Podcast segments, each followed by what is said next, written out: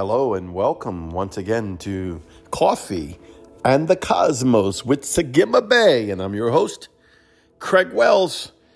And we're having another great day today. I just want to thank you, Jesus. Don't you feel like that sometimes? Where you just want to be like, thank you, Jesus. You say, why? No reason. You know, you don't have to have a reason to thank you, Jesus. Just go ahead and thank you, Jesus. It's okay. I'm ministering about shalom today. I want to tell you about the importance of shalom, the resting place of Yahweh. I want to take you to the resting place of Yahweh as we engage into the heavenly realm where the resting place abides. Now, don't let that fool you. I say the heavenly realm, and sometimes we think somewhere over the rainbow, right? No. I'm not talking about a Disney movie.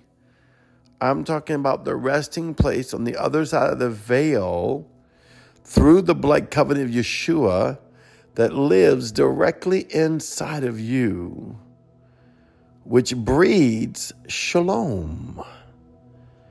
You ever feel like the peace of God overtake you, or the Spirit of God, you bear witness with something?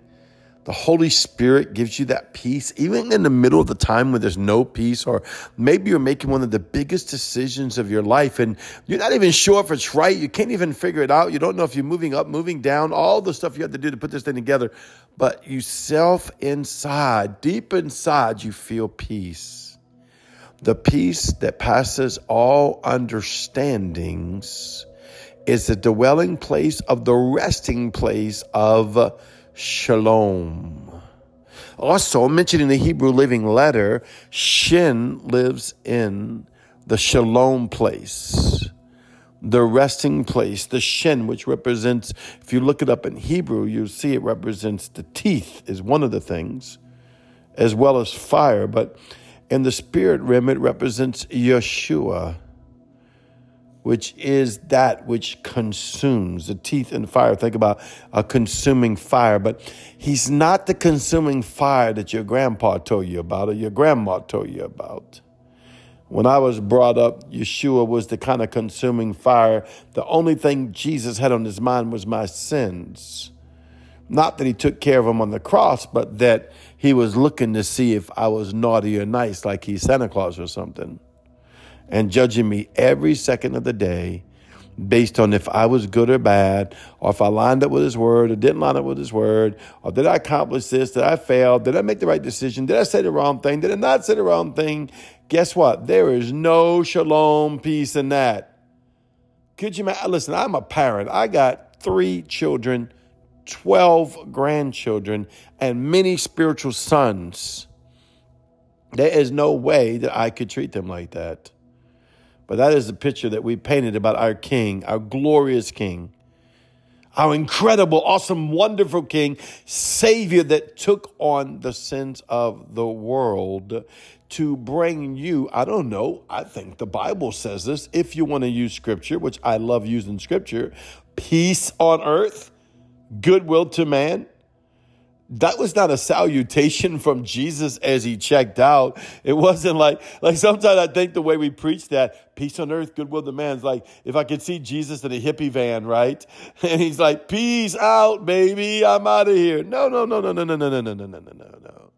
It was the deity, the King of Kings and the Lord of Lords, the authority of all heaven and earth, the Holy One, said, peace on earth, goodwill to man. Goodwill comes out of the throne of Yahweh. It's the very backrest of Yahweh where he sits and he leans back into is his goodness. You say, well, how do I know that is what it really means? Can we talk about Moses for a little bit? I love the Old Testament. Some Christians believe the Old Testament is obsolete because of Jesus. And I'm telling you, the Old Testament is complete because of Jesus, not obsolete. Now, if you read your word, you'll find out when Moses was before the Father, face to face, as with the way a man talks to a man. It's right there, black and white, in the Bible. And when he was with him and he wanted to see his glory, he took him and put him in the cleft of the rock. He put him in that place. He put him in that secret place. He put him in the place of shalom. He put him inside the covering of Yeshua, is what he really did. It said he let all his goodness pass in front of him.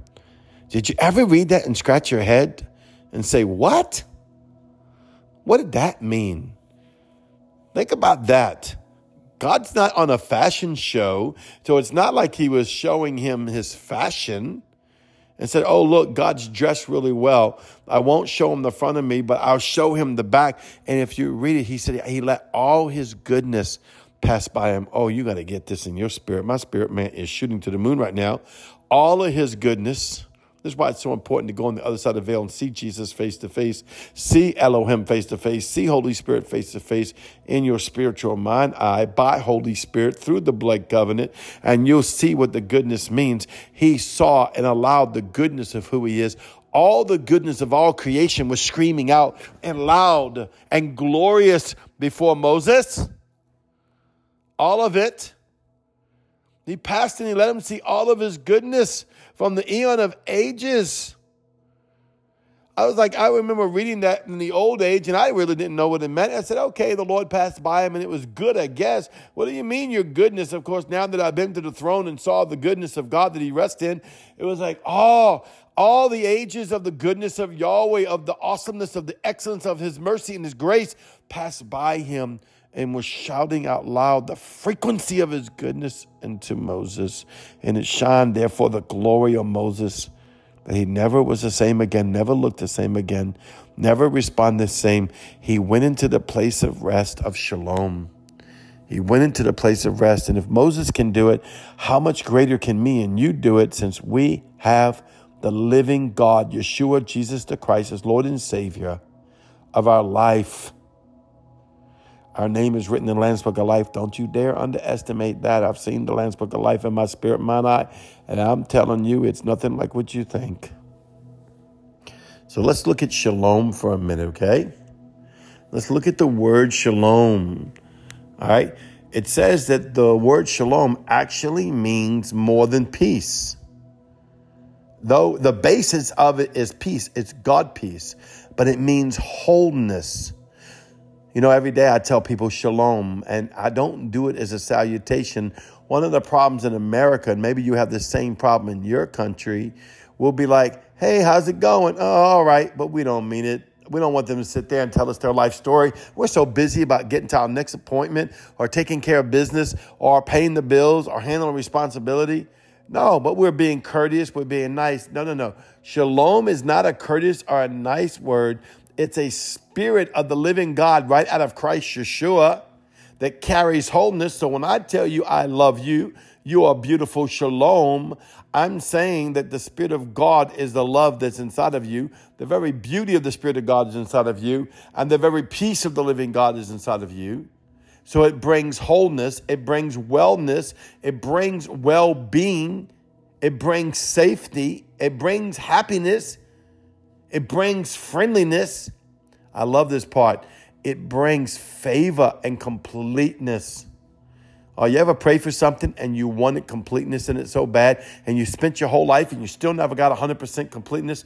But I'm telling you, when that completeness comes, I know this firsthand, because this year that completeness has come to me, and I know it was the favor of God. I love this. Thank you for that favor, God. To make peace offering, secure, to prosper, to be victorious, to be content, to be tranquil, quiet, restful. The pictorial graphic symbols of the word shalom is Shin Lamad Vav Mem. Woo! It means to destroy the authority that binds to chaos. Oh, come on, somebody. Destroy the authority that binds to chaos. I remember the first time I saw the spirit of shalom, and it looked like a general.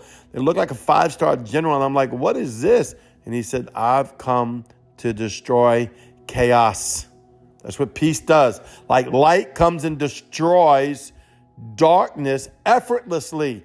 You put a light on in a pitch dark room or pitch dark outside.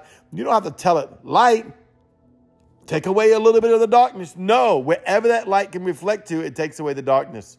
Same thing with shalom. You don't have to tell shalom what to do. It automatically destroys chaos. So that's why you want to dwell in it. That's why you want to learn the Hebrew living letters so you can engage those open doors and go into them through the blood covenant. The noun shalom is derived from the verbal root shalom, which means to restore. Oh, come on. So when I'm telling you shalom, I'm saying I'm restoring your cells and your body and your mind and your soul and your spirit by the light, the love, the Zoe life, and the blood covenant of Yeshua. I shalom unto you. I restore unto you healing from all the traumas in your life. In the same sense, it's replacing and providing what is needed in order to make someone or something whole or complete. Shalom brings the missing piece. Woo! You ever had something that felt like it was missing? And then when you finally got it, you're like, wow, I'm not missing that no more. I feel complete. That's that shalom peace comes with that. Oh, Father, I thank you because that's happened to me. So, shalom is used to describe those of us who have been provided all that is needed to be whole and complete and to break off all authority that would attempt to bind us to chaos. I am not binded to chaos. I'm bound to shalom. Oh, come on with me. Be bound to shalom. I'm bound to shalom like the sun rays shining over my face. I can't get away from it. I'm bound to shalom. Be bound to shalom in the name of Yeshua the Christ today. Once again, this is Sagima Bay. I love you. You are so beautiful. Shalom.